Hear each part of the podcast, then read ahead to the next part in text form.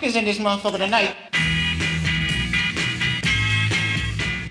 All right, we're back after a hiatus, to say the least. Episode 52. What's up, Jen? Hello, Atis. What up? Been a minute, boys. It's been a- 52. It's been a hot minute, man. We had a lot of uh, had a lot of shit go down the past few months. We sure have. You Yeah. thought Yeah. COVID would have. You thought COVID would have knocked us down, but no, dude. Just some bullshit, random stuff does.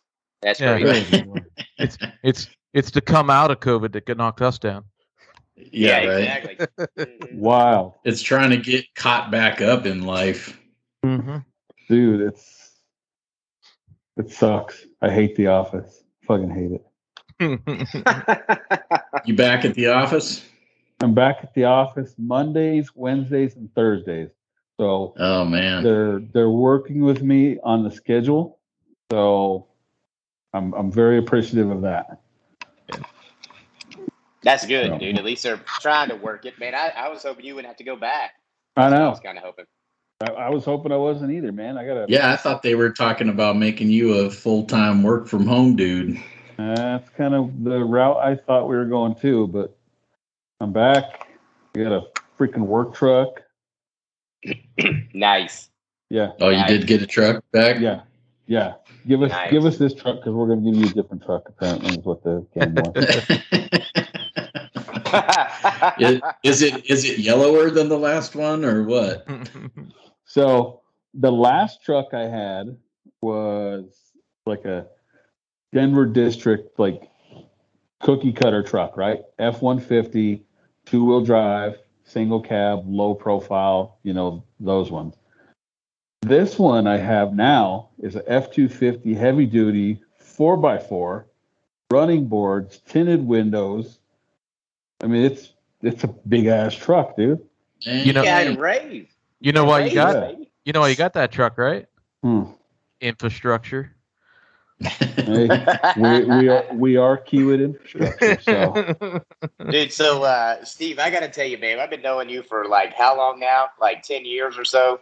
yes, Okay, remember when me and Scott and there was somebody else, and I can't remember who it was. We all came over to your apartment to help you move in that very first time. uh, Doug Doug, Yeah, Doug Wilson. Yeah, Wil- or Smith. Wilson? Yeah, which not Wilson. I don't know. Anyway, who cares about it? Who cares about that? I don't give a fuck about he you. was the dude on the video that was like, "Welcome to the shit show." Yeah, Oh yeah. Well, I remember pulling up to your apartment and your old truck was there, and I was like, "Damn, I thought Steve worked for a construction company, not a lock and key place." oh, oh, Kiwi. that a- Oh my god, took a minute. Yeah, mhm, that would took a minute. All right. So anyway, that's yeah, that's so bad that it it took was us. bad. I I love know. I was Yeah. waiting for it, like, and and and then Kiewit. Yeah, I didn't know you were a locksmith. You gotta let Yeah, the so- you gotta let the drummer know so he can hit that rim shot. Oh, oh yeah. Sorry about that. Oh, yeah, yeah. no, no rim shot. Anyway, there you go. yeah. I need a I need a we need a rim shot key. Dude, yeah, that'd we- be awesome. We need a fucking soundboard like no other. Right? Yeah. That would be awesome because then I could use it outside of the podcast. Outside. Yeah. I'm just curious. Yeah. Yeah. Anyway, well, I guess I guess we. well, Rob would just guys- run around with a soundboard making noise. yeah, that's exact. My kids would hate it. Yeah, yeah. So, oh well. Well, and and anybody fished in the last three months? I don't think so. So this podcast was brought to you by 5280. We're done, guys. Have a great night. That's it. yeah. Thanks, guys, for joining us. See you in September. well, I I know you guys have fish. So who's up? Let's uh, let's let's get the big dog out first, man. He's been putting in BJ. dirt. No, it's we're going Nah. straight to Scotty. Get, Yep. the, get, Oh, the, get the boy in there. Hmm That dude's fished Uh, more than all three of us He- put together. He's the he's the fisherman with a part time job selling shit. yeah, no shit, Yeah. dude. Yeah, the problem though is that dude, I've got like three hours worth of fishing shit to talk about. And uh I was I'm I'm not entirely sure how I want to break it out. Like, you know, how much for this episode, how much for the next of it. I mean, we're like six episodes behind, so I'm like, shit, what the fuck? How am I gonna break this shit out? Yeah, we are. Yeah. So Yeah. I, let's see. I have fished.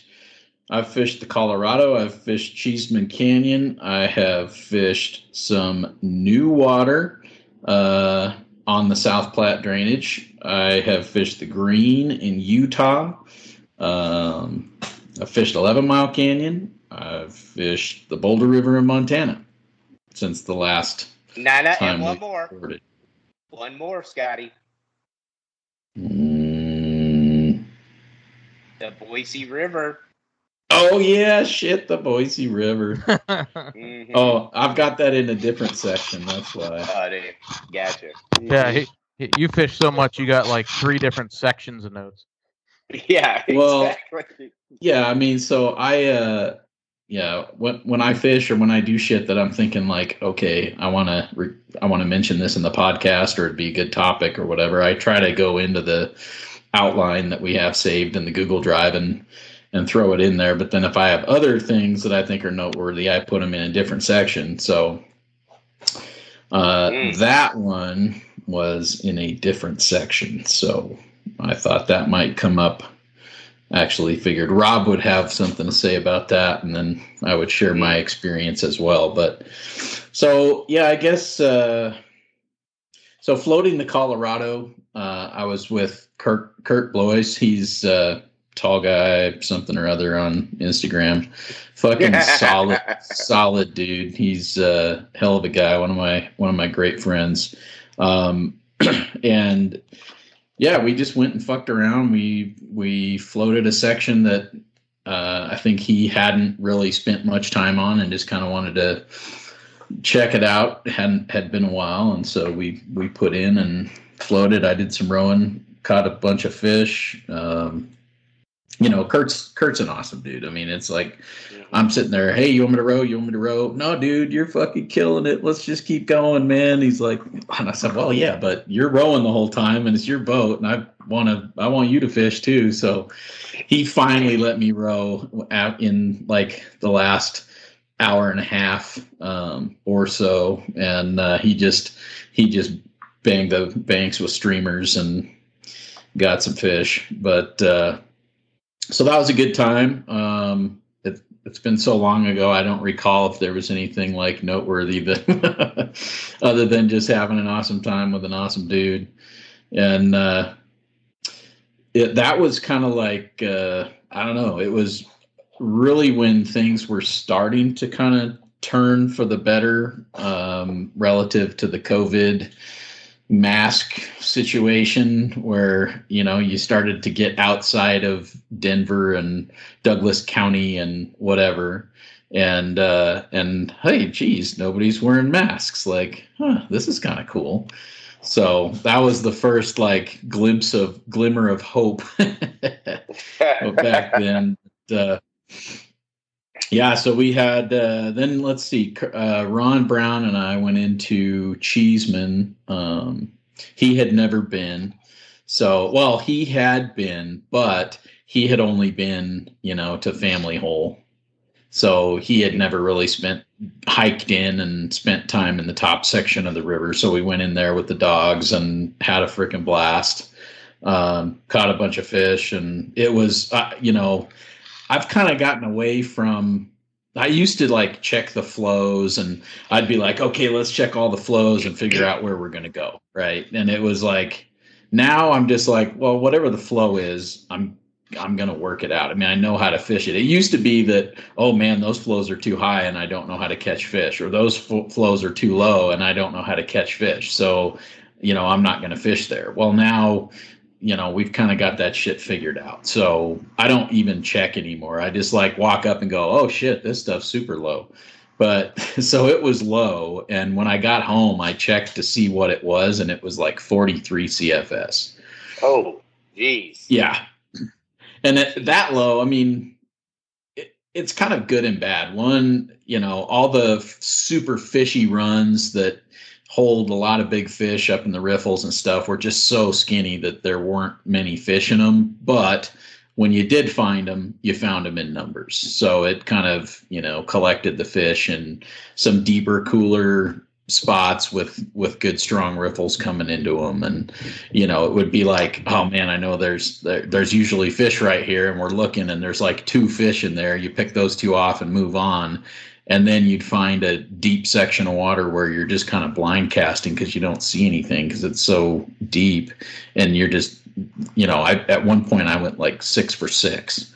Just boom boom boom boom boom. So uh, it was a good day. We had a great time and had fun with the dogs and didn't see anybody most Ooh. of the day. And that yeah. And that that's, that's the thing. We he was like all he had ever heard about was just how crowded it always is. And so mm-hmm. I said, dude, when you hike in, like that's a game changer. That that kind of levels the playing field because 99% of the fucking insta hoes that just want a grip and grin selfie to to throw up on their social media, they just want to fucking park the car, walk in and and get a fish, you know, ass first or however.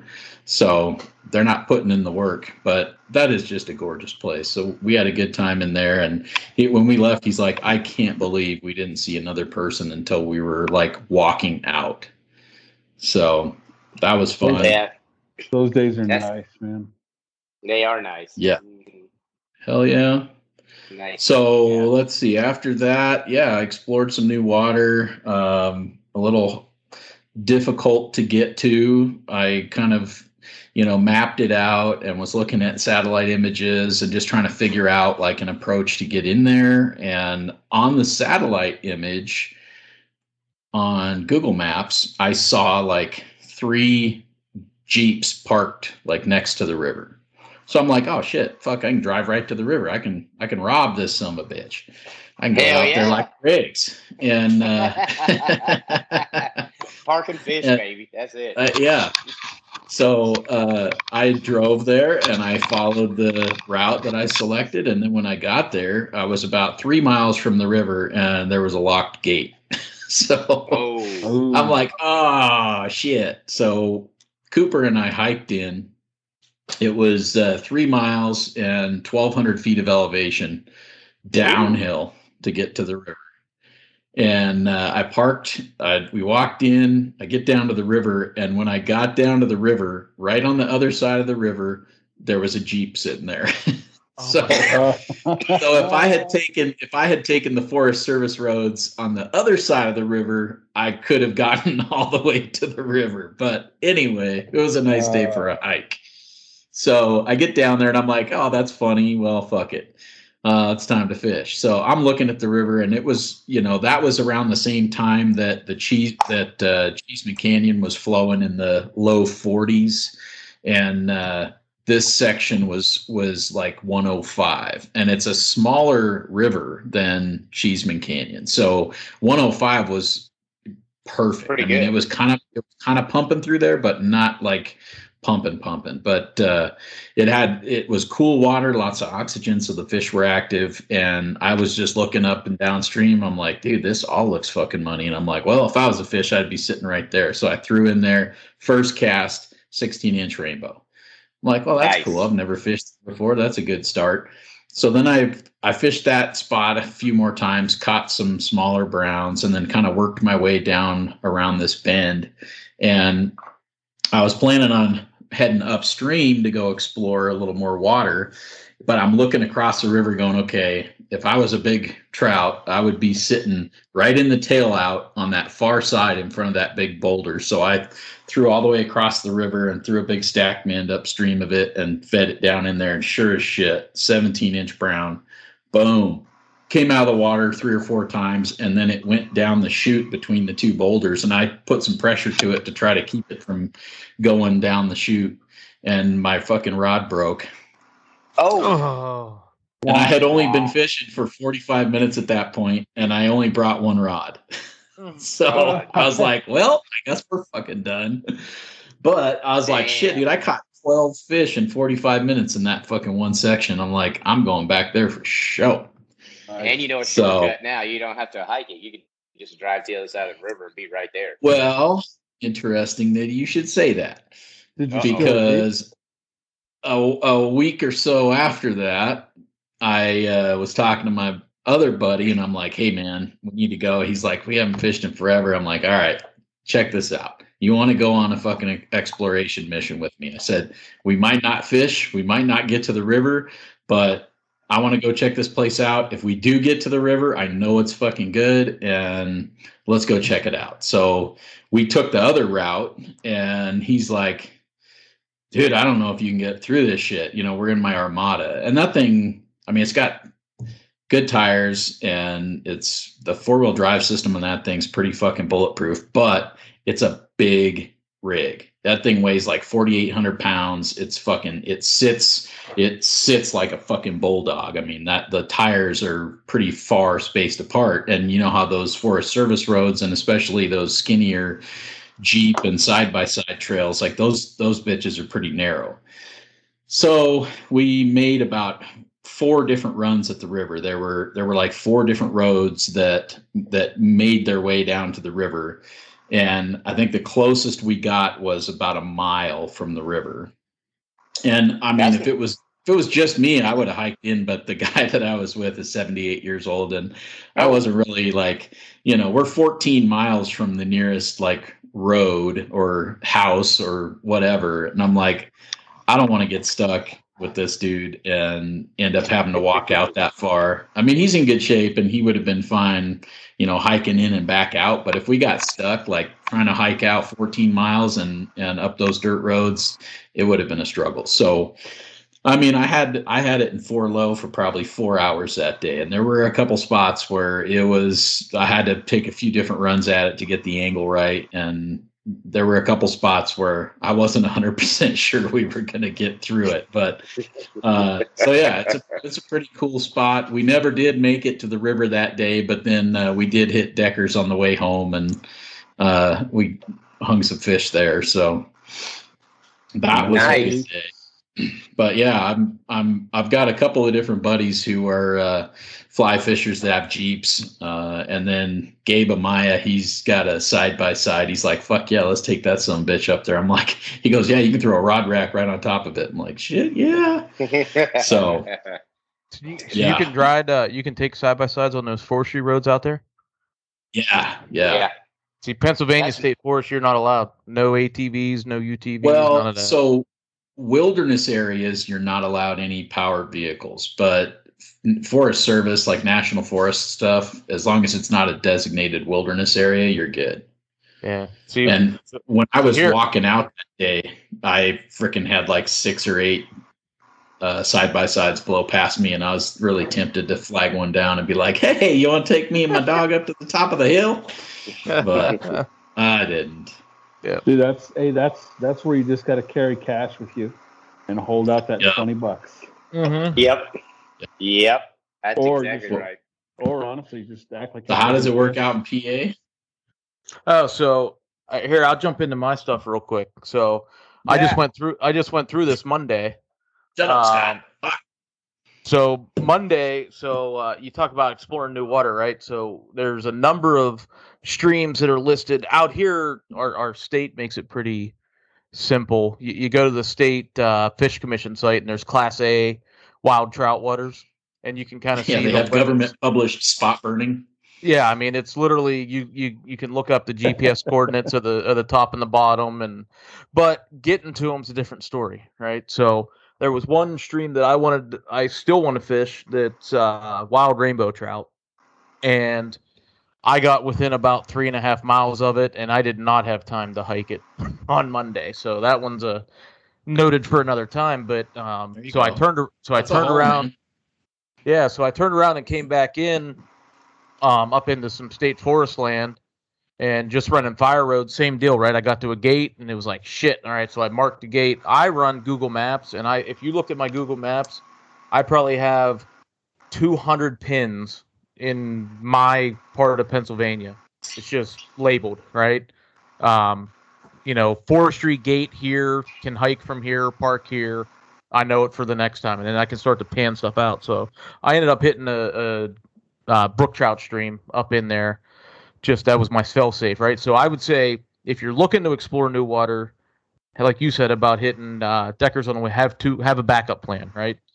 Go for primary. If you can't hit primary, have a secondary, so you didn't just waste a day out driving around forestry roads. Because I probably Well, I don't think it's a wasted day, man. Even if you don't end up fishing, I don't think it's a wasted day. Yeah, I mean Well- here we have so many brook trout streams that if you don't hit one for an hour, you're stupid. I mean, you know, Yeah, or or, or at least uh, you know bring somebody and you can be like roadhead. yes, that. oh yeah, that works Yeah. too. Yep. Mhm. So, uh, yeah, so I did a little bit of fishing, brook trout fishing on Monday. Um, new stream, Nice. new stream, hiked in.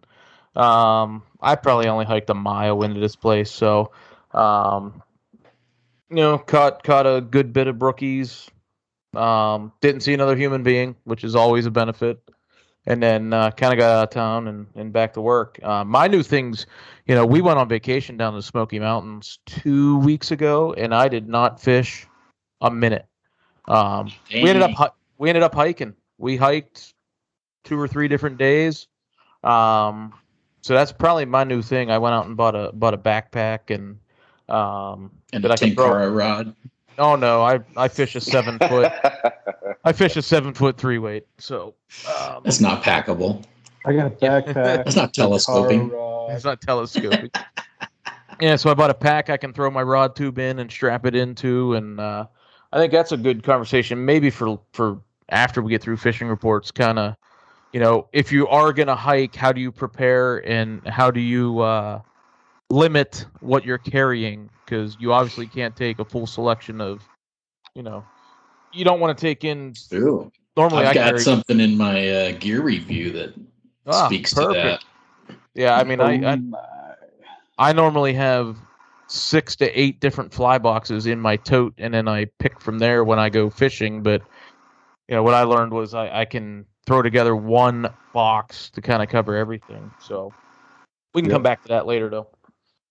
hmm Other than that, it's hot as shit out here, and the water's low, and uh, that's the other thing I throw in there. You know, those uh, those summertime kind of quick trips in the morning. Get out early, and uh, I was out of the woods by noon. So, um, you know, it was 95 at my house. It was 75 up on top of the summit, and uh, noon o'clock was plenty of time to be getting the hell out of there. So, um, we did get some rain yesterday and today. So. Maybe this weekend. Yeah, we're getting some rain right now.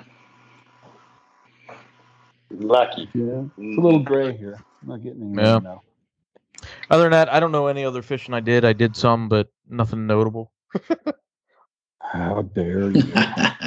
hmm It was Right. probably it was probably stock trout that you know that one reviewer hated on us about, so I won't talk about it. Oh, that's right. you remember that shit. I just that shit is just gone before I even put it anywhere in the memory banks. Oh no, I'll hold a grudge for the rest of my life. I'll remember every damn thing somebody said.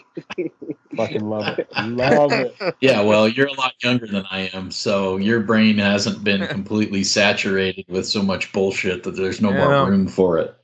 Uh, That's my is worst. situation. BJ is the worst part of all girlfriends. That's probably right. Do you yeah, you remember just when you five think years you're winning ago? an argument, he'll pull up some shit from six years ago and just be like, Yeah. "Yeah, but you said blah blah," and I'll be like, "What the fuck?" Yeah, I ain't never said that shit. Mhm. it wasn't me. That's awesome. Where you at, Steve? You better have been some fishing in here, damn, dude. I Within think- 90 days. I think we went a couple times. Uh, we actually went today, as a matter of fact, to the falls, Nice. and it was gorgeous. And it ra- It was cloudy. You know how it is up there when those clouds are rolling over the mountains. It's just gorgeous, dude. Um, Hell yeah. but it was good. Water's water's a little off color right now, um, just because they're I mean because they're getting rain up there like every single afternoon. Nice. So there's a lot of water coming in, so everything is off color, and uh, you know same you know like BJ said it gets it gets hot so get out there and get the best bang for your buck. I think I caught I don't know we didn't get up there till eight probably caught three or four missed probably five just screwing around with the girls. You know what I mean? Mhm. But Nice. uh, it was it was nice. A couple rainbows. Caught me a nice little palomino. Yeah. Ooh. Yeah, Mhm. I'll share. I'll share a picture of that. But it was good, man. You know, the girls are the girls and and River are getting more uh, independent, which is nice. So, you know, it's like, hey, can you put on this lure and take off some hooks and can I go over here and fish? And you know, pretty sweet. Dude, that's awesome. Like Yeah. Hey, we Pretty soon soon they're going to be like, "Yeah, I'll see you in a couple hours." yeah, Right? Yeah. Yeah. Have we- out, Dan. Have we not recorded in so long that we blew right through runoff season? Like we totally blew right through runoff. Yeah, right? dude, we missed it. Dude, we didn't have any snow here, so there was the Uh. not much for runoff season. Yeah, Although I will say the Colorado River is going to be fucked for a few years from all the scarring and Oh yeah. Well, you all saw that, that shit from the the fires. Big old mudslide Mm. Seven. went all the way across both butt directions of I seventy. Yeah, seven feet of mud at the no name exit, which is right there at Grizzly Creek, I think, isn't it? Mm-hmm. Yeah. Damn. So it's ugly. Yeah, dude, that's gonna be fucked for a while. My only hope is that the, uh, well, we'll save that for later. Oh shit! We need to manage our forests, fuckers. Yes. No, we Yeah. need to fucking stop putting the fires out. Let the fires burn naturally Yes. when they burn, so you don't fucking keep stoking them. They just for decades have been putting these fires out. Oh, we got to save these billion dollar fucking houses, dude. Just if you build in the forest, your house is going to burn down eventually. It's just part of the process. But Yeah. if the, insurance. the problem is they don't let these fires burn out and so they get so much fucking unburned fuel built up all over the millions of acres of national forest that now we can't put them out and they burn so hot that they burn everything and nothing can grow back because there's no seeds there's no nothing they're just fucking barren I know. I It's know some lumber. I know some lumber companies who could help with some of that forestry management. Yeah. Yes. I need you to. yeah. I need you What? to. Hey, while you're at it, see if you can help us manage the fucking water. Oh yeah. nah, we don't want to do that. That's too much. We Or- or- the wood. Or or energy, right, Rob? Yeah, energy would be a good thing too. Yeah, I'd, I'd like electricity. That'd Yeah. be fun. That'd be really fun. yeah, yeah. So help no- us. no, no, no calls from Idaho Power by your uh posts. I mean, your comments. You and Brian. Nothing. I got nothing for you. Nothing. All right, I I'll to- appreciate the try though. I'll have to try harder tomorrow. I wish them. I wish them a great holiday weekend. yeah, fuckers probably took yesterday, tomorrow off, and Monday. So yeah. Mhm. Sons That's of awesome. bitches. What about you, Yeah. Robbie? Uh, let's see. I haven't fished that much. I fished uh, the Keys. Uh, I fished Cuba. I fished Ascension Bay, Hawaii, and Tamarack. Yeah, That's it? That's all I did. Yeah. Did you forget? Alright. You forgot about the Chandeleur Islands. Yeah. No, I didn't do that one. The chandeliers are hanging up in here. We had to install those Oh. fuckers. Okay. Yeah. Yeah, that's about it. I didn't catch a dick on any of them. I didn't catch a single fish. There you go. Because I was shitty fisherman, evidently. Yeah. That's because you were too So busy. That's because you were on the phone with the power company the whole time. You couldn't catch no fish. yeah, exactly. No, I just fished. Uh, I didn't fish all that. I fished the Keys and uh, tarpon were not really in, and weather was pretty shitty. Uh, but did manage a few bonefish and cuda. Uh, fished uh, Oregon a few times uh, at the Owyhee. Been fishing the shit out of bass. I belong to a, a, a guy that owns a ranch over here that uh, he has a nice bass lake in there, and he lets me fish in there. I've Been fishing that a lot Fish the Boise River behind the house and then up by Barber. A few fish there and uh, the South Fork, uh, the Boise. And so uh, right before they bump the flows up. So uh, yeah, that's nothing major for me, man. I haven't caught a big fish in so long. I I don't even remember what it's like. So yeah, I need to go to a place where I can actually catch some fish. Join the club, dog. Join the club. Yeah, yeah. So, but I mean, I'm catching fish. It's just, meh. I mean, anything that's under 20, I don't really. I mean, I'm excited about it, but I just am like, well, where's them fucking 30 ones? That's what I'm looking for. And so, yeah, I'm looking for 30. Yeah, so but uh, just fish for some bull trout on the South Fork, and uh, nothing but bows in there. I mean, they're solid bows in there. Uh, I mean, they're they're good fish, but uh, man, that that that bull trout's on my list, and we're coming up into the time, and that's when uh, everybody starts to go up for the spawn. So I don't know. I might skip that. I just uh, I want to catch a bull trout, but I don't want to catch it when it's uh, up on going swimming up to get on a redd. So I don't That's know. the, that's the only time I want to catch them. What's the difference Yeah. between that and steelhead fishing? Steelhead fishing is I don't really do it at all. Any of it.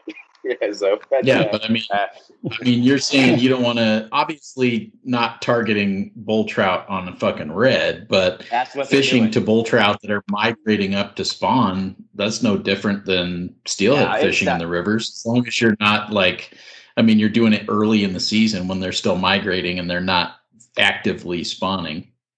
Yeah, that's uh. So you, here in Idaho, you can target them, uh, but it's July now, so they're going to be on redds, and Oh, so uh, yeah, yeah, and that's why I went earlier. Well, Idaho Game and pushing it. Fish doesn't give a fuck, so why should you? No, they just put they True. just put a sign up that says uh, "Beware, there's bull trout here. You can't harvest them." That kind of shit. So.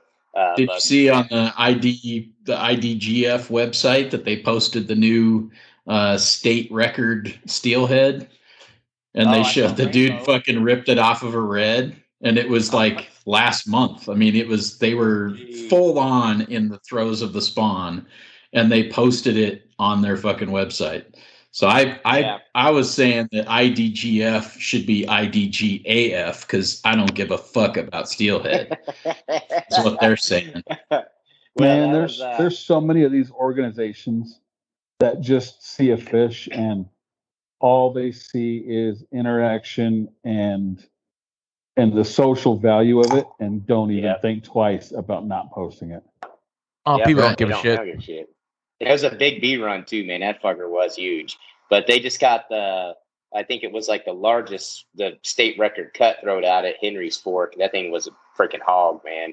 It was a hog. But that was in a lake, so uh, they're off the spawn. So I mean, they're they're all up in there. But You see didn't what they're doing in the South Fork of the Snake?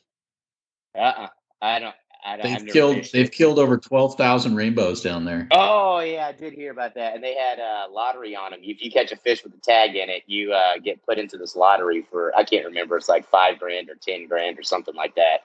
Yeah, A new tag. car. Yeah, exactly. Mhm. No, Yeah, that's did only, that's that. if you get your COVID vaccine. I was gonna say, is it like the COVID vaccine lotteries? yeah.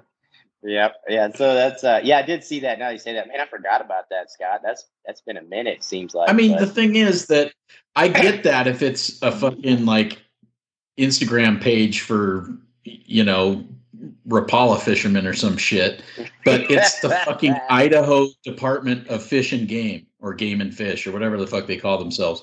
They should know better. They should know better than all of us. Yeah. I mean, if if anybody should be setting the example, it's them.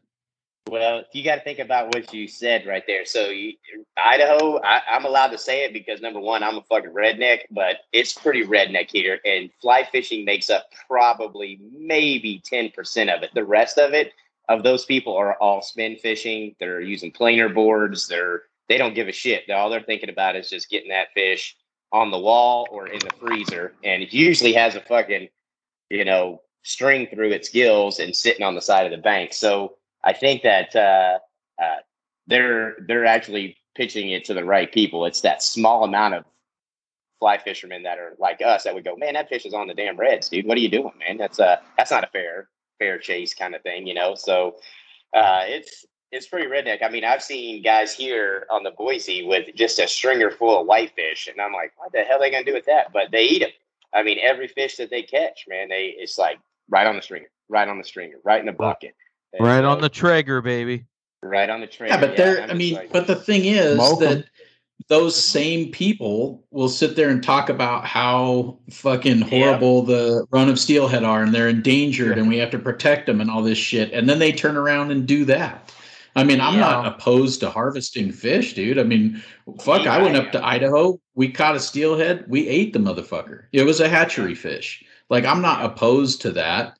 Uh, but I mean, come on, have some fucking. I mean, educate Moral. yourself, and it's the goddamn Idaho Department of Game and Fish. I mean, educate your fucking selves. You know, they gotta be. They need a new PR person. They just don't understand. Like, they have no idea what they're putting out there. They just want that money, brother. They I will tell to look at that picture. They want that people to look at that picture and go, "Fuck, I need to go buy a fishing license." If that's what they're Yeah. catching, I need to go buy a fishing license. I would That's tell you- they get to. I would tell you from my part of the world, there are a lot more people bitching about the hatcheries not making more fish than people protecting wild fish. And that's just I- I I I, would guess there's a shitload of states that are like that, man. Just Mhm. nope, we'll just grow more of them. It's the American way, right? Well, okay, then fucking We'll grow pick more. one. Pick one right. then. You know, Yeah, they can't exactly. say out of one side of their mouth that they're conservationists and they're trying to protect steelhead, and say out of the other side of their mouth, "Let's fill our fucking freezers." You know, Yeah. like I mean, it's That's- it's fucking dumb. It's hip- It hypocritical. So when I run for president in 2024, the first thing I'm gonna do is outlaw all spin fishermen. You don't like it? Go learn to fly fish. you guys suck ass. That's the first thing. Second thing, we are are getting rid of all bras and all women's shirts are gonna be cutoffs. That's it. Yeah. That's it. You got my vote. Well, well, I mean, Wait, wait, th- wait. no, I would go a step further. I would you go a step further, what do you got? and I don't mean on the boobs. I mean, I'm I'm all for Oh. whatever. But uh, I would go a step further. I would say bait fishing is outlawed everywhere I like- because what I'm saying. everywhere you go where bait fishing is allowed, the fucking place is trashed. There's fucking Yeah. beer cans everywhere. There's foam worm boxes everywhere. Bait fishers just think that, you know, it's just pack it in, someone else will pack it out. They just, Yep. they just, they're like, well, this thing doesn't even have any fucking beer in it anymore. Why would I want to carry it around? I mean, fuck, I could just drop it right here. I mean, Mhm. look at these morons carrying empty fucking beer cans around. Holy shit. Like, wait a minute. That was my last fucking Nightcrawler. Well, I guess I don't need to carry this fucking foam thing full of dirt anymore. Let's just fucking throw it on the ground. They're probably dumb enough to think that it's fucking biodegradable. So, I had I not that they would some of those care. boxes. They're just like, oh, I guess if we throw it in the water, eventually it'll fucking dissolve. So I would No, be it- all for outlawing fishing. Yeah, they think they throw it in the water. They can't see it. It's out of mind, out of sight, out of mind kind of thing. So, oh, dude, it's sunk down to the bottom. Same with their beer cans. I've seen dudes like stick their beer can in the water, fill it up, and then just let it go. Oh, dude, I'm like, when I was a little hell, dude? kid, my uncles and shit would do that. They would they Yeah. would sink the can, fill it with water, and watch it sink away. And they're like, "Sweet, I don't have to do anything with that." But Yeah, you know, we should Yeah, I would- fucking know better now. Yeah. we I should would know put, better. I would put sand in mine. Yeah. I mean, sand, sand at least, you know, you're you're gonna keep it on the bottom. Uh, usually, usually mine would be full of Copenhagen spit from my truck, and then I'd just dump it right in the river. That stuff's go. pretty buoyant. you're just you're just trying to add fish habitat at that point. I mean, what the hell's the that problem? Crappie love Busch Light cans. Yeah. Crappie. Crappie and Busch Light go hand in hand. Yeah. peas and carrots. Yes, absolutely. That's awesome. Fuck Busch Light. bait fishing. So See how quickly I uh, got t- pulled off the topic there? I like it, dude. That's what I like about this podcast. You never know where the hell it's going to go. Mhm. all the time. So Yeah. Well, if it was uh, predictable, it wouldn't be any fun. Nope. to- Do you know where this piggyback- podcast is going to go though? Where? To a sponsor ad Straight read, to, straight to episode fifty-two eighty angler. That's where it's going. Ooh, yeah. This podcast right here is brought to you by 5280 Angler. If you are searching for expert guides and fly fishing fun on the front range, be sure to check out 5280 Angler. Whether you are looking to sharpen your skills on the South Platte system, plan the perfect date, or host the ultimate party on the water, because it is summertime, y'all, 5280 Angler has your trip covered. The guides at 5280 have the passion, the skill, and the experience to serve you. Find web specials at 5280angler.com and check out recent trip pics on Facebook and Instagram at 5280angler. 5280 Angler is passionate about service and they're wild about the fish. And them boys work. Mhm. They are They do wild work, man. about Yeah, they do. fish. Dude, They're wild about catching fish with holes in them. I, what is going on with that? I've seen like, and not just them, but I've seen multiple people in the last few days showing pictures, posting pictures of fish with big holes in their backs, and they're tagging it like, "Oh, a heron got one of these things." I'm like, that ain't a fucking heron. That's a gunshot wound or an arrow that went through that. Dude, the holes are like fucking three quarters of an inch diameter. It ain't, and they're perfectly round all the way through. A heron has a pointy beak. If a heron got a chunk of it, it wouldn't be a clean hole going all the way through. Somebody's out there busting caps and fish. That sucks, dude. Yeah, I can totally see that too, because they're freaking idiots out there, man. It's Especially not deckers. Steve. No, it ain't me. it's not. 'cause I Because Steve didn't just get a new suppressor that he's trying out, so it's not him. it's not. Steve. Hey, But I'm gonna serious. be- Like I'm looking at those pictures, going, "That is not what a fucking heron bite looks like." I'm sorry. I'm gonna- those are clean holes all the way through. if I'm gonna shoot a fish, it's gonna be a carp. Yeah. I'll be I'll be dead honest. I won't shoot a trout. Nah, Dude, you don't want to shoot if no I'm damn gonna shoot a fish. It's gonna be a bait fisher. Jeez. I will fucking I will put a gun to a carp's head and execute it. I'll kick a fucking bait fisherman and then shoot him and say, "I thought it was a big old catfish." Yeah. Hey, I'll say this though, there is a this year there is a heron that's uh having its way living around up at Rainbow Falls this year. Yeah, because there's nine million bright yellow banana fish up there. He's like, "Hey, Yeah. man, this is gonna be easy." There's I bet the the herons, eagles there's would the, too. there's the two uh the two eagles that are that are both mature, so the two white ones. Mhm. And there's a there's an immature one that we saw today that's just, you know, the kind of brown mottled. So there's Yep. at Right. least there's at least three eagles up there now. They'll be there forever, dude. They they pop out two babies a year, and sometimes they both survive. Usually, just one of them does, but that'll be the same way every year. And when their babies are growing, man, they're hunting nonstop. Yep. Non-stop, dude. And ospreys are just as bad too, man. They'll they'll get it. They'll get them. Ospreys Man. are awesome.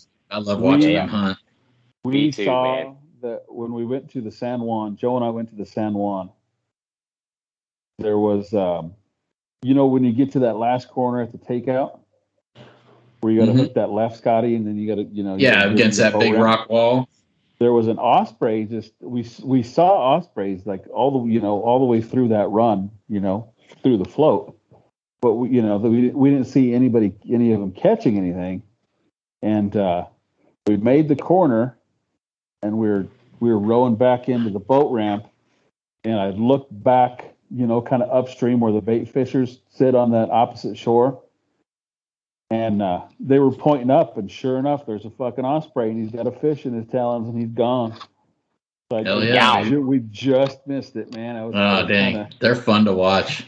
yeah, I was kind of pissed about it, but it was cool to see him take off. I mean, he just big ass fish, dude, two claws, and he was gone. Yeah, That's actually Nice. kind of cool. That's really Oh, they're way cool to watch, dude. I'm telling. I'll, I'll be honest. If I'm out fishing and there's a bald eagle or an osprey working, and I catch a little fish, dude, I'll bonk that sucker and throw it out in the river to watch, just to watch them come snatch it up. Only the- for the I gram, love- though. Only for the gram, so I can get the Oh, yeah. so I can go live. Yeah. Yeah, Get that- get that- Get that catching fish picture by the osprey Yeah. or eagle. Yeah. yeah. Yeah. Hashtag nature is metal. Yeah. So, hey, did Yeah. You don't see you don't see that shit on Nature's Metal. no, no, no. Um, that last episode, did I mention how many eagles and ospreys were up by Texas Hole? No, I don't think so. There is at least there's two mature bald eagles that are hanging out up by Texas Hole now, and there's at least three osprey up there. Dang. Oh, and they are there's there's if you're looking upstream and kitty holes kind of you know you're looking over kitty hole towards the braids Mm-hmm. at you know where you walk in at that one walk in point there's that Yeah. telephone that telephone pole that's like straight towards the dam and it's got the Mhm. platform on it The nest on there. yep that's where that's that's where the eagles are Oh yeah, that's what that platform's for. and that's uh It makes sense because the fish count in Kitty Hole, I think, is way down. Yeah. I mean, Yeah. it's like super, super. oh, dude. I'm pro- I'm guessing a quarter of the fish that they stock in there are just to feed the birds of prey. Oh, I bet. Because I mean, you know, you know how you you would stand in Kitty Hole and you'd have t- five to ten fish below you. Now it's maybe one, maybe two. Mm. It was it was weird. It was a weird, weird time. Yeah, you like know I what? said, makes sense. A lot of big birds there now. Man, it's- Could have gotta something to do with the 30 guys that would stand in a circle throwing dry flies at them. Could be.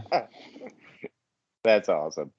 That's awesome. Yeah. well, you know what? the- BJ, you don't have it out there, but uh, when I fished the Owyhee this past Sunday, it's a pretty busy river. And uh, guess what I saw there? A couple fish coming up to bootlick my boots, man. And I was like, dude, we are freaking ruining this river because it's turning into freaking deckers, basically, with all the bootlickers. And those fish are learning that they can just get up behind you. And uh, Jeremy Hillman, who lives there, uh, was with me and he was like, What the hell, man? Every river has this? And I was like, I've never seen it before until today. And uh, we were kind of shocked about it. Mhm. I bet that's what's happening with the with the fish with the holes in them. Those are bootlickers. People are just taking pot shots at them. Just shooting it right there from behind. That's funny. Jesus. I mean, they're probably thinking self defense. Like these fucking things are trying to attack me. I got to bust out my gat and start popping caps. Yeah. That's awesome. That's I awesome. swear to God, you come any closer, trout, you're gonna get it. Two A for Yeah, life. bitches. Go get you. hmm For life. Yeah. Well, Mhm. you guys see any You- topics you guys You're not gonna want to take my gun. You damn trout. Dude, I'm not Yeah, even yeah. done with my fishing report. Yeah. Oh, oh, We yeah, cut 'em yeah, off. Sorry, go ahead. Sorry, go ahead, dude. Uh, Go ahead. I do just have a couple more things I wanted to mention that that uh, uh, are kind of time not time sensitive, but I'll forget about them. Um, so I ran out to Utah with a group of folks uh, for the my aforementioned buddy Kurt. He does his annual birthday trip. So he uh, he works. His job is you know he's he does like four days on, four days off, and switches between days and nights and shit like that. So he's got kind of a goofy schedule, but it gives him a lot of weekdays off to fish. And so the way his schedule is, if he takes four vacation days, he gets 12 days off in a row. Damn. So every year for his birthday, he takes those four days of vacation and he goes and fishes for 12 days straight. So he goes all over the place. And one of the stops that he likes to make is uh, the Green River below Flaming Gorge. So he uh, threw out the invite, and a, a lot of super fishy people responded and said, Hell yeah, we'll go do this shit. And so there was a pretty big group of us. Um, you know, you got the the Arizona Serpnac came rolling up um, from Colorado. You had uh, quite a few folks make the trek. You had some some local Utah folks that that ventured over. You had some Wyoming folks that ventured over there. Um, Charlie Poole was in the mix. So uh, we all headed over there, and uh, Kurt let me borrow his raft. So he had his drift boat with him for his extended trip. And he's like, hey, man, go grab my raft and you tow it over, and then we'll have another boat to use. And so the green over there below Flaming Gorge Reservoir is uh, broken down into what they call the A, B, and C sections of the river. Uh, and there's, you know, multiple put ins and takeouts and whatever. And each section of the river kind of has a unique layout. I mean, they're they're not the same. Uh, and we fished uh, the C section the f- first day and then floated it. And I rode that in the raft. And then on the second day, we fished the A section, which has like seven rapids, and they're class two. There's two of them that are, that they call class two plus that are not quite a class three, but so I was like, okay, I've never done this before. Like, I mean, you know, I've rowed for an hour or two here and there in my buddies' boats where it wasn't too sketchy, just so they could fish. But I've never like really been the captain of a of a boat for the whole day where I was responsible for shit, you know. So I was like, everybody fucking wear life jackets. That's all I'm gonna say. So, but it's required there anyway, so no big deal. But uh, so we had a blast, man. But I wasn't really sure. Like, I, I, so Ron Brown and Elaine came, and you know, Ron's an experienced oarsman, so I the when we fished the A section, he rented a boat. They rented a boat, and they fished out of that boat. And then I rode with JC in the raft, and so we're cruising, and we you know come to the first rapid, and we're going through, and I had Cooper with me, so he's sitting on the back seat with his ears flapping in the wind, going through the rapids and shit. It was like it was pretty cool. I had never really, you know, navigated that kind of stuff before, but I was just kind of watching Ron and seeing the lines that he was taking and whatever. So we get through and when they rented the boat, the rental company said, "Okay, here's a map of the river." And they said, "Okay, there's this rapid and this rapid and that rapid." And they pointed one out in particular. They said the mother-in-law is a sketchy rapid and it sinks boats every year. And like you got to pay attention and here's how you approach it. Well so we get up to that one and we pull over and get out and we walked it. And we get down to you know the bottom of it and just me and ron walked it. And he's like well what do you think? And i said well i'm, thinking we enter over here up at the top on the right side and then kind of just hug the left center and then once we get down past these boulders because there were three giant boulders that went out into the middle of the river and the river wants to push you between those boulders but there's no room for a boat so you can see how that would go so you have to pull, pull, pull to stay away from those boulders. And then once you clear the third one, there's a rock wall on the left and the river goes under it. So if you get up against that rock wall, it's going to high side your boat and you're upside down. So, you know, I mean, it wasn't blasting through there, nothing super, super challenging. So we get through there. I watched him. He got about halfway down, and I started in, and just you know, I was the way I was doing it is I was keeping a little bit of an angle because it has an aluminum floor and a frame in it. It's two pontoons, so it's not like a an oval shaped raft. It's two straight pontoons with uh, an aluminum frame in it, and the aluminum frame sits right on the water level.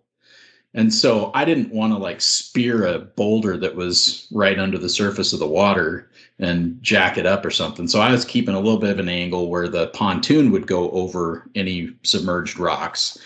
And what I was doing is I would point the pontoon right at, you know, whatever I was clearing. And then just as I would get up to it, I'd give a little pull and it would straighten the raft out. And because it's two pontoons, that thing tracks really well. So I would straighten it out in the rapid and it would just ride straight down the rapid. So that was what I was doing all day and it was working great.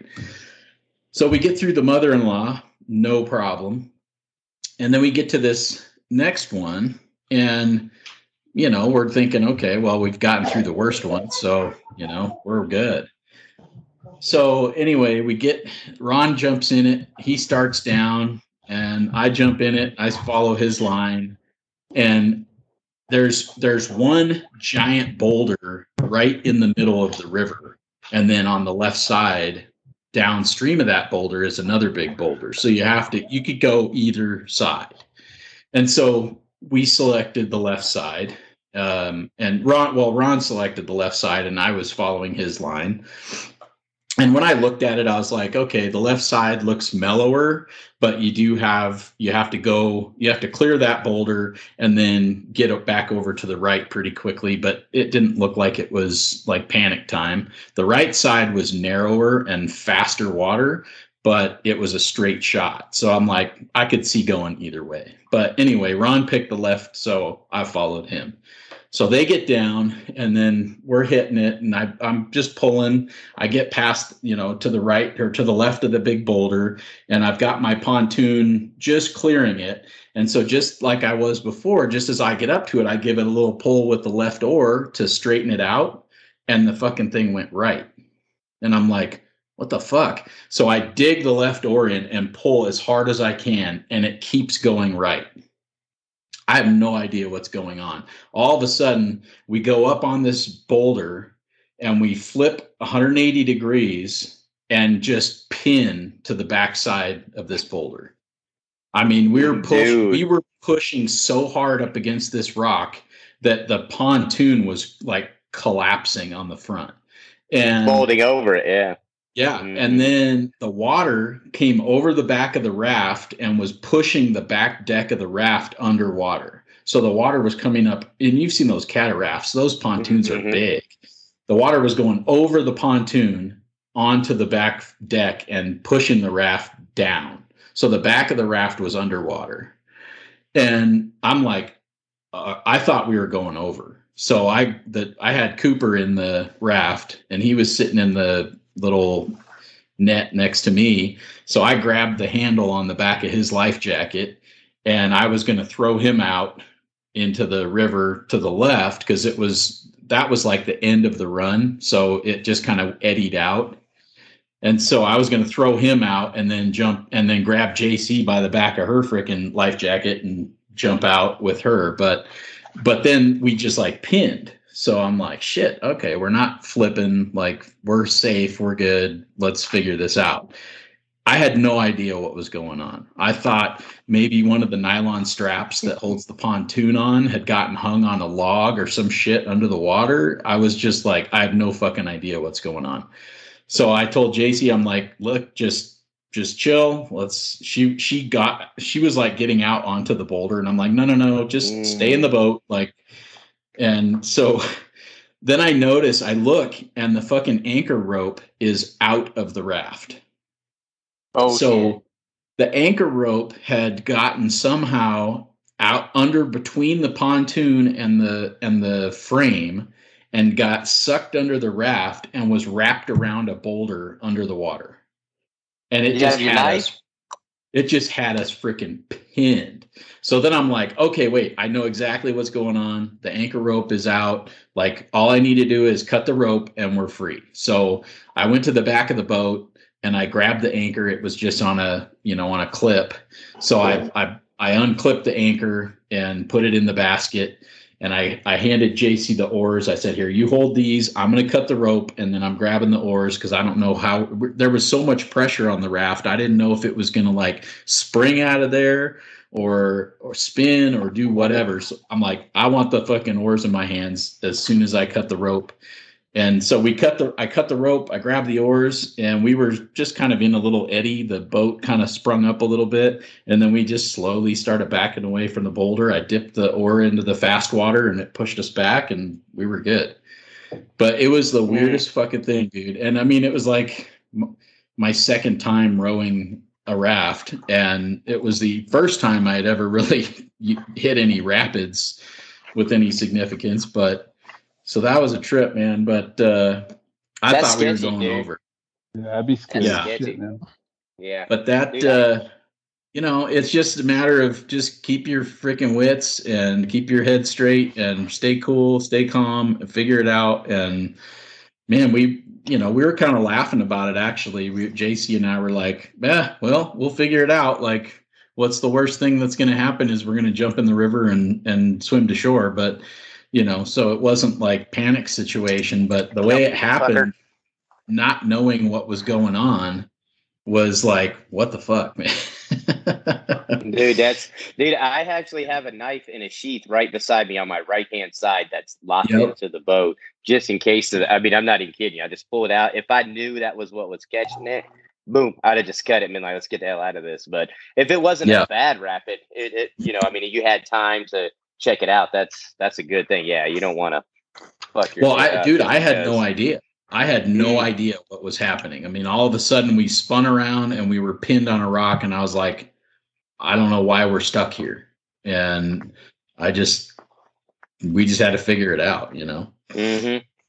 But yeah, I had my knife handy, but I wasn't thinking about it for that. yeah. I'm glad I did though. saying. Well, I'm glad you guys are okay, man. You just never know, man. It's that little small shit that you're like, oh, it's a little baby ripple. And you get down to the bottom of it, it's like a huge, you know, freaking back eddy that's pulling the boat, you know, somewhere else, and you got to dig down. It's that's why I won't row the South Fork at the Snake, man. I'm that one is notorious for that. The boils and stuff that come up there looks all smooth, but you'll just be creeping along, and there's a big just like whirlpool sucking people down, dude. I just I don't want nothing to do with it. I'm not that good, so I all good. Mm-hmm. Especially in, Fishing in, was in incredible though. Well, and think about this too, Sky. Good thing you were in a raft. Uh, it might not have happened if you'd have been in a hard side, but if you're in that kind of position in a hard side, you got some shit to worry about. At least you can kind of pop off of that rock. I mean, you could have taken on water if you were to been in a hard side. Um, you know, Yeah, but the anchor rope just never know. couldn't have gotten out in a hard side. Right. I was just thinking if you were up on that rock. Yeah. Yeah. up on that rock. Well, I mean that's the thing. The only reason why we ended up up on that rock was because of the anchor rope. Well, I gotcha. Yeah, that's that's sketchy, dude. It just it's scary Yeah. sometimes. Ow, little fucker. Yeah, it's scary. Yeah. Sorry, my cat just bit me right. Are in you fighting with your cat? Yeah, dude just bit me right on my pinky when I was putting my drink. Is a little fucker. Yeah. So anyway, sorry, sorry. Nice. Let me get up out of here. Well, a couple more mentionables. Um, you know, they had that uh, Mayfly 25 on the fly. So that Uh-huh. the the guys who have been doing the Mile High 25, they're kind of branching out and they've started a new organization called 25 on the Fly, and they're sponsoring like multiple tournaments around the country.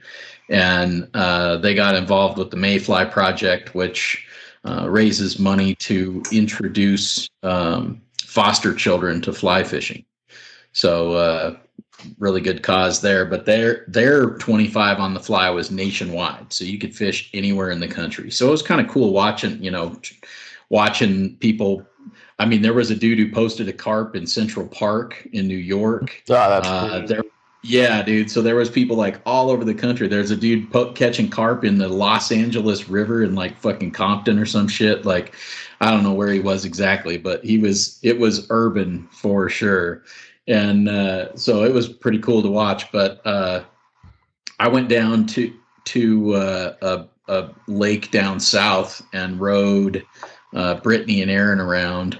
Um, they wanted to go hit this lake that had pike and stuff in it, and ended up catching a bunch of fish. But like right at the end of the day, Aaron hooks up with a freaking 38 inch pike. And we Nice. got it on the boat, got the tape on it and everything, and that was pretty uh, pretty impressive. I haven't that's the biggest one I've ever seen. And then uh, a couple weekends ago, you know, Ron Ron Brown headed up to Alaska. Uh, he's he got a gig up there guiding for the next few months. He's going to be up there through October, so uh, that's going to be pretty kick ass for him. But they, uh, Yeah, he might he might have like two episodes to listen to when he gets back. I know. yeah, probably. I, I was talking to him last night when he was at the Anchor At least. Yeah, he was like, "Hey man, uh, you guys gonna do a recording? That way I can have something to listen to when I get back into service." And I was like, "Yeah, we'll get you one dog." Mhm. Yeah, he could uh, he Yeah. could listen to two episodes of my fishing reports at this point. Yeah. Yeah, yeah. And, and Scott, I got to go back on you real quick, man. That uh, that Mayfly project, I've been working with those the actual kids uh, for the past two and a half months, and let me tell you, it is if you if you're a person that likes to donate or looking for a cause, I'm telling you, I'm I'm on the ground with these kids, and it is it's unbelievable, man. I mean, I I am gonna. I'm really gonna start putting more and more time in with these kids, man. It is it's unbelievably awesome. Uh, they are great kids. The mentors that are there that are working with them, very good guys and ladies. Uh, really, I'm I'm not kidding. It just breaks my heart, man. Uh, but it's it's a great cause. So if there's any listeners out there that like to do donations, yeah, you can talk to Scott or I. We can get you set up with whoever that you want to get to that's in your area. They do it like you said, Scott nationwide. So they're always looking for mentors. They're always looking for people with a skill for fly fishing that can you know kind of help these kids out and it's it's amazing that there's actually kids like this in the United States. It just breaks my fucking heart, dude. I'm be honest with you. And so, Yeah. but yeah, I'm glad that uh, I'm glad that they're doing stuff with it, and I'm glad that they chose uh, to model that thing after the Mile High 25. That that really is close to my my wheelhouse as well too. So it's really cool. Right. It's really cool, really cool. And they'd thing. probably, uh, I would, I would imagine they'd probably accept, you know, donations of flies or gear or shit like that too. So Yep. I'm sure Yep. they're uh, always having a shortage of that kind of stuff. Yep. Yep. I mean, uh, the mentors. Uh, I mean, we bring flies and tippet and stuff too, but man, it's it's always nice to you know to have somebody grab something else, you know. So, so yeah. Sure. So anyway, but yeah, that's all I got to say about that. No, that's cool. So anyway, since Ron was going away, a bunch of us gathered um, down at Eleven Mile Canyon and took over one of the picnic areas with nine cars or whatever the hell we had. We had a bunch of people down there, so we fished the canyon, uh, which was a, a fun day. And then uh, the my, actual mile high twenty five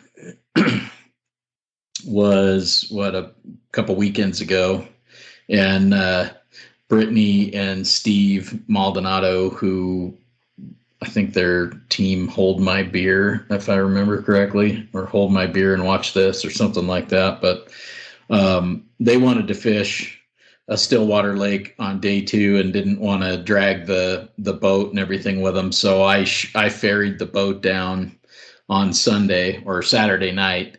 And then while they were fishing out of the boat, I fished out of my float tube and uh, caught my first pike on the fly out of a float tube. So that was pretty cool. It was not 38 inches or even anywhere near that, but it was my first pike on the fly. So I was pretty excited about that. I mean, I should say it was my first like targeted legit pike on the fly. I did catch a little like 12 inch pike on the Dream Stream one day when I was nymph fishing for trout, but I didn't really count that as my first pike. But the funny thing about that Well- one was when I posted that picture on on I think back in the day it was like trout porn or one of those groups. I got so much fucking heat for not killing that fish. Oh my god! And I was finally just like, I, I remember distinctly all the people fucking trashing me, and my response to them was, "Well, I guess it's a good thing I don't give a fuck what you think." exactly, dude. Exactly, man. Fuck those guys. Yeah, I ain't got time for that shit. Mm-hmm. Yeah. Well, when you're ready to go on a pike trip, let me know, Scott, because uh, I got the place on lock ready for you, my man. All I'm right. ready. Yeah. I'm in. You, it's right up your alley, dude. hmm Hmm. Well, and Steve and BJ can go, I guess. Yeah. I'll go- I I guess. I got a I Yeah. got a Pike Lake that's 40 minutes from my house. I'll go there. Go get him. Mhm. I, I'll I'll just finish I up. I've got one more river that I fished in the okay. two and a half month hiatus that we had, and it was the uh, the Boulder River in Montana. And I will say, normally I wouldn't blow up a, a river, but uh, Well, I have to give a shout out. Yeah, it's fucking Montana. They already hate us in I'm gonna do Colorado anyway. anyway. I mean, the only yeah, they're Montanans are the only ones that hate Coloradans worse than Wyoming. So it's all good. But uh, but no, I just wanted to give a shout out to uh, Big Big Timber Fly Fishing. Those guys are fucking legit, and not only um, you know guiding you, getting you out on the river. They know what's up. They know what bugs. They they know the deal. Uh, but they're also connected in town. I mean, it's a pretty small town, and they are connect. They are connected both socially and everything. So we knew exactly. Like they hooked us all up, told us where to stay. We had dinner together. We had a good, great time. Um, but they, they, you know, they will not just take you fishing. They'll tell you like, hey, here's where to go get good food. Here's where to go to stay. Like it was, it was a pretty unique experience. Big Timber is, uh, it's a pretty special place. Um, small town, everybody kind of knows everybody. They've got the world's best gas station, at least What? that I've ever been into. well, let's just say I walked into the gas station while I was gassing up. I went in there to use the restroom, and I came out with a Vortex Strike Fire 2 red dot sight for my AR and uh, a box of of uh, windowed PMags. And I w- I'm not shitting you. They probably had just rifles. They probably had 500 rifles in the store. They had probably that, that many handguns, and the it was the funniest thing ever because no, normally I go into the gun store in Colorado or whatever, and everything's behind the counter. It's all up on the walls. You got to ask them like, "Hey, can I look at that one? Hey, can I look at this one?" Dude, you know those little round like carousel retail displays that you know you put like clothes on and shovels and shit. They had AR-15s on those. They had just in the middle of the store, just a round carousel uh, with like 30 fucking ARs on it with all different all different optics and different shit. You just pick them up, check them out, like whatever. It was fucking and then they just had walls and walls of every rifle you can think of. They had it was incredible. So that's that place is called the Fort. It's uh they've also got a big gift shop in there with all kinds of stuff, but uh yeah, the Boulder River was awesome. We floated it one day. Ended up with like 20 pretty nice sized whitefish, a dozen or so browns, rainbow cut bows or cutthroat, and then uh, day two we drove up. Uh, just me and my buddy. We drove up uh, upstream from where the forks come in and fished on foot, and uh, did pretty well there too. Got some some bows and cut bows and cutthroat stuff up there, so it was pretty fun. But uh, you know, I guess I'm just kind of spoiled being in Colorado too, because the fishing was great and it's beautiful up there, but it was like, you know, I wasn't totally blown away um, by the river, just because, like, I mean, living in Colorado, I, I would say if I lived anywhere else in the country, I probably would have been blown away by it. But you know, fishing where I fish down here, it was, it was, it was awesome. But yeah, so anyway, that's. uh that and the Boise River. yeah. I need one of those AR 12 gauge, dude. Mm. That's Yeah, what I want. Mm-hmm. I think that would be fun. Just for duck hunting. Just yeah. Jesus. Uh, I did almost uh probably about a month and a half ago, I did almost sell everything and buy a ranch in Wyoming that was across from the Bighorn River. So uh oh, nice, that was a discussion point for about 10 minutes with the wife. Dude. I could it- sell everything that I own and that all of you own, and still not be able to buy a ranch in Wyoming.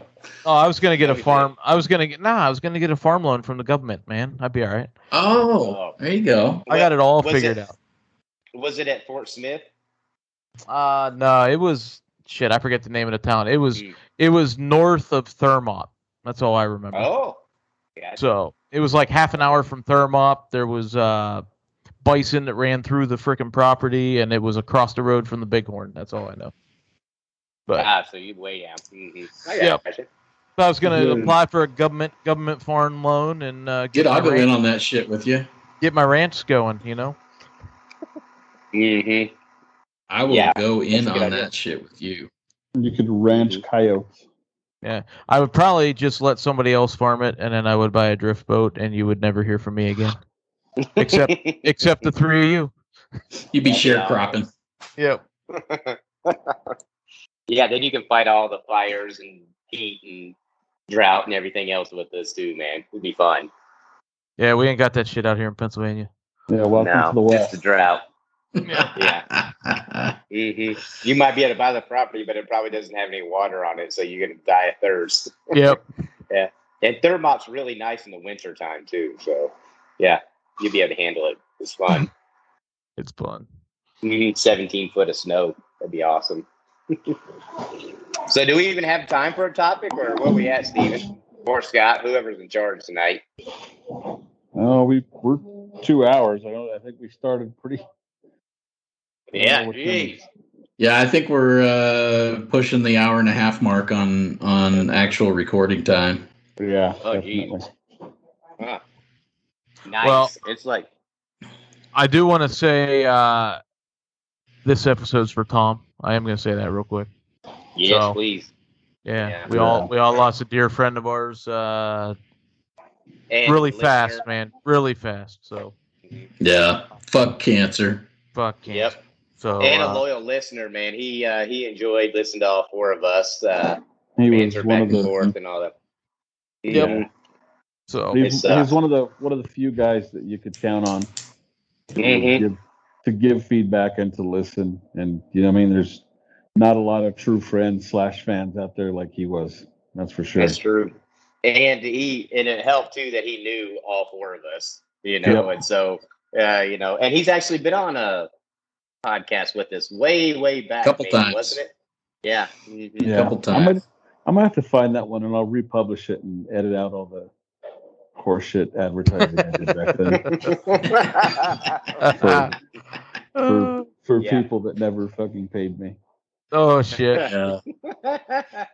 I uh yeah, I mean I'm just uh I'm glad I got to fish with him there a couple years ago and and I did not kill him even though Rob you thought I would I I about did. Right. So I know you did, dude. Yeah.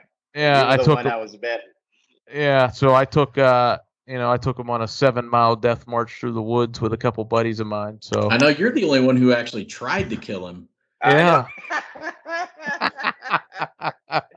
I remember, dude. It, it's been a long time, but I remember distinctly saying, "All I want is to not be the guy that killed Tom Peterson." yeah. And we all managed to be that, but uh, yeah, it was something else. And so I'll just say, like, you know, Rob was gracious enough to host a uh, a, a gathering, um, you know, just before Tom's passing, so that you know a few of his closest friends could could you know say their goodbyes and and you know see him one last time, and that was incredible. Uh, but he Yeah. did say uh, he he whispered in my ear that you I guess you don't get your chance to kill me. And that, just, that was I think if you saw that was that was when I broke down into tears when he said that. But uh, Mhm. there um, one of the times I should say. Um, but yeah, that was when I fished the Boise River, and that was pretty special. Just you know, on the backside of Rob's property. But so Tom gave me um, a rod and a reel, and you know, both Tom and I and a few other of our friends are volunteers for a an organization called Reel Recovery, uh, which you know takes guys that are that are dealing with cancer uh, out fishing, and they do these uh, weekend retreats uh, where you you know you spend some time uh, sitting around in a circle and sharing your stories and healing emotionally. Uh, and I was a participant in in one a few years ago uh, after my cancer diagnosis.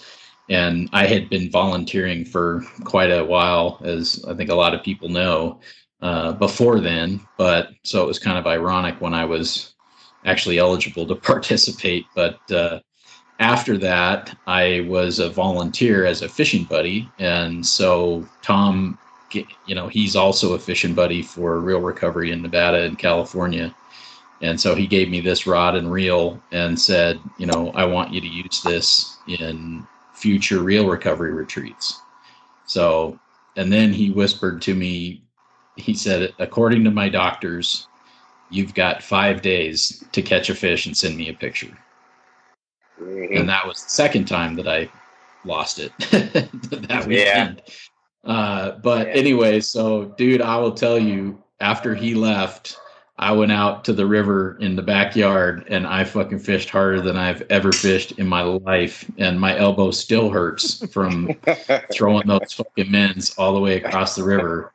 And I finally, finally caught which is pound for pound the most special trout that I have ever caught in my life. It was about an eight inch brown, and that might be a little generous on the size estimate, but uh, that was pretty fucking special. And that afternoon, I texted it to Tom, and uh, Al- Alice went and visited him and said that he saw that picture. So that was pretty special. That's cool. Yeah, yeah, dude. You talk about pressure. Number one, pressure from Tom, and then there was like twelve of us standing right there above him, like just watching, and going, "Come on, Scott! Come on, get it!" Oh no, they, they weren't saying Scott. They were saying further. No, no, mend it harder. No, cast it further. They're like telling me everything I was doing wrong. So I had so much support. and what sucks is that was uh like at the tail end of runoff. So usually uh, at the river here, it's like 300 CFS. It was like at 900 at that point. So it was like it was it was a pretty good. And all the fish on there. the opposite side of the river. You could see Yeah. them. But I mean, it was everything I could do to get a roll cast and end over there to get a good drift. And I literally threw my elbow and my shoulder out to get that eight inch trout. That is the hardest I have ever worked for a fish. You know, but he you know- done. That's awesome. you know, it's amazing that the knack that man had for making us all better people, and and I think he got to see so many of us and our friends special places. Right when he made that trip across the country, I mean, I took him to my favorite native brook trout Pennsylvania spot eh, that I've ever been to. Right, and I'm I'm so blessed that I got to share it with him, and I know so many of our friends like got to do that with him. Right, and uh, Mhm.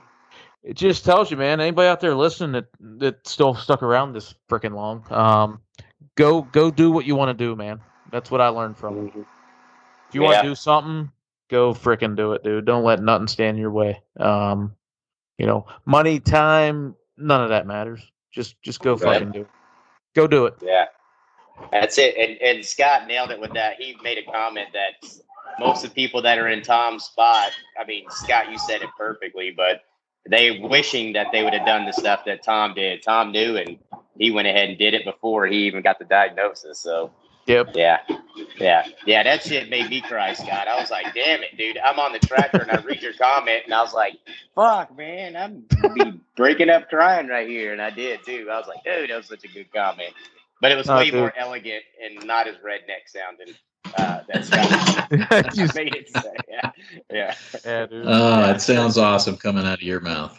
I know. Yeah, right. But that was the thing. I mean, even you know when when we were sitting there with Tom, he said, you know, I heard him tell multiple people that you know he's at peace, he's ready, he's okay. Like he doesn't need to fight it. He's not worried about anything, and it's it's because he has lived his life for the last how many however many years like that day was coming tomorrow you know? Yeah. so he he had nothing to look back on and go i wish i had done more. And you know of course more time with your kids and more time with your grandkids and all of that stuff. And and you know he worked hard to mend uh, what what was a challenging uh, family situation. I mean, he, you know, I'm not getting too personal, but uh, he worked really hard to make sure that he was in his daughter's lives and his grandchildren's lives, and and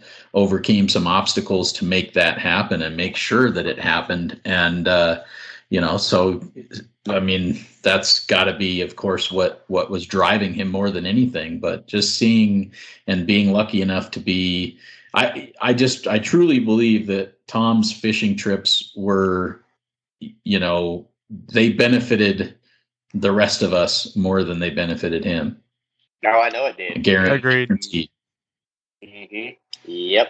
Yeah, I mean, I know it did. I mean, I fished with them quite a bit in the past, you know, four or five years, and man, I mean, there was times where we would fish and just be like, you know what, dude, I'm good. Let's sit down. We just sit down, laugh, bullshit, throw rocks, whatever, man. You know, so it was it was always nice, you know, always nice. And he always count on you, man. I mean, he would uh he'd say, hey, man, uh, I'm gonna be coming this way. You want to go fish? Well, let me see what's going on. If you could, great. If you couldn't, he was like, dude, I'll catch you next time. And that's what I loved about it. He didn't get mad. Oh man, you ain't gonna go Right. fish with me. Yeah, he was just he was he was like, oh cool, man. If not, we'll make it work next time. And that's that's awesome to me. Awesome Yeah. to me. He knew Mhm. everybody had their own lives too, so that was cool. Yep. Yeah. Hey, remind me uh, when when the four of us are offline to to bring something up to you three about Tom and something I want to do from us. Okay, that sounds good. Yeah. Well, do you think we even got time for any topics? I think we might have to pile them up and actually do this again in two weeks.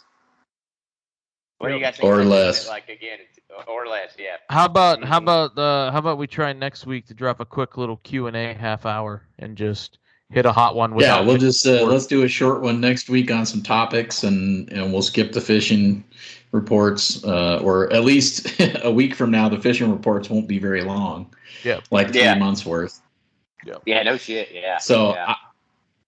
I, would say uh, uh, we'll end it with this podcast is also brought to you by the Ultimate Rod Case.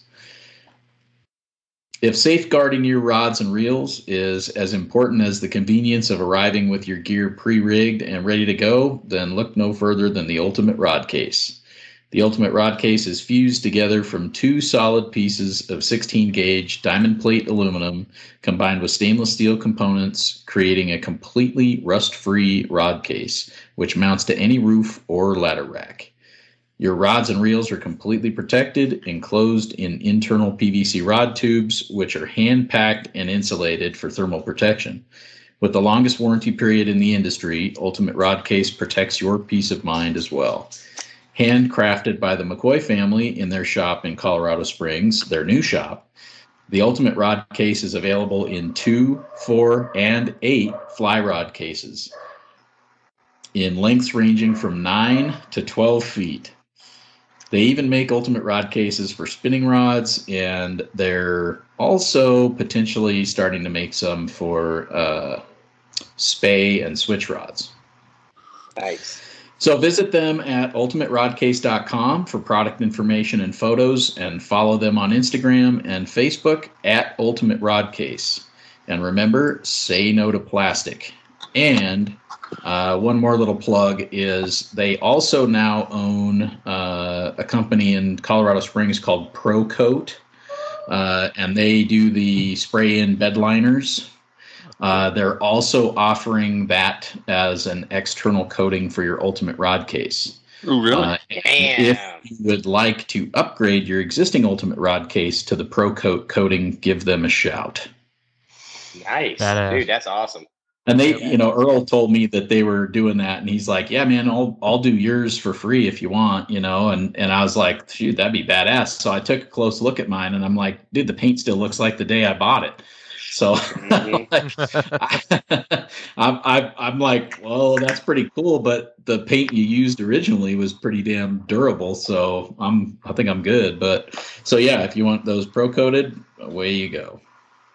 Badass. nice. I'm sorry. I, Or I if you need a call back, man. I, bed. I called him back to order one, but I haven't heard anything from him in like a month and a half, so I need to call him back. Uh oh. Yeah. Yeah. You gonna have him paint it yellow to match their truck? No, no, it'll, it'll go on the expedition. So it'll be Oh. it'll be black. Nice. Nice. Well, Awesome. they- they- Well- and, and even watch out, boys, because when you trade your truck in, the guys that uh, you trade the truck in will want the rod cases because Yeah. it's that badass, dude. Yeah, They're getting they're getting a new rod case. yeah. All right. Mhm. Up in the Yeah. value. Yes. sir. Well, so uh thanks to the listeners. Yeah. Sorry. yeah sorry. Thanks for sticking in there, guys. Yeah. yeah. Marcus, Jig Fly. Yep. Yeah. Yeah. They're gonna be like feast or famine. I can't fucking. I gotta wait three months for a damn episode, and then I gotta sit through two and a half hours of bullshit. Like fuck, pick one, Yeah. pick one, Yeah. fellas. Yeah. You either know, you love could- me or you you hate me. What like, is it? stop. Yeah, you know you can stop the recording and listen to the rest of it later, right? Yep. yes, sir. Hey, listen, Joe Rogan's like three hours, so fuck him. That's all Yeah. Yeah, and like and like forty five minutes of his shit is ad reads. Ad reads. Yeah. That's awesome. Yeah. That's awesome. Cool. All right. Well, well, guys, you'll hear from us next week then. All right. Hell yeah. Everybody take care. Be good. Goodbye. Peace. Peace. Shadows are falling and I'm running out of breath. Keep me in your heart for a while. If I leave you, it doesn't mean I love you any less. Keep me in your heart for a while. When you get up in the morning and you see that crazy sun, keep me in your heart for a while. There's a train leaving nightly called when all is said and done. Keep me in your heart for a while. Sha la la la la la la la la la. Keep me in your heart for a while. Sha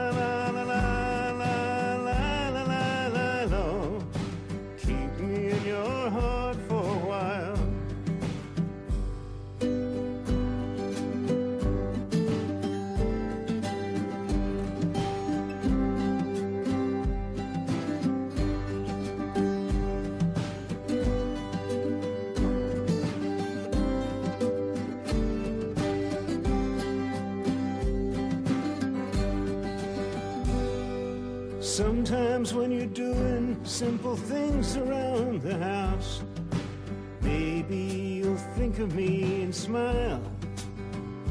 You know I'm tied to you like the buttons on your blouse. Keep me in your heart for a while. Hold me in your thoughts, take me to your dreams. Touch me as I'm falling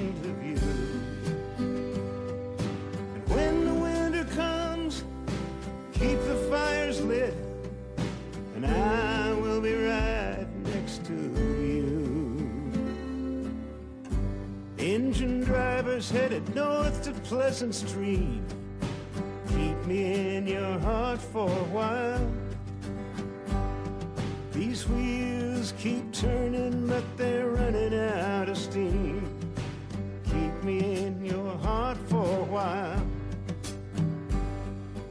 Sha la la la la la la la la la.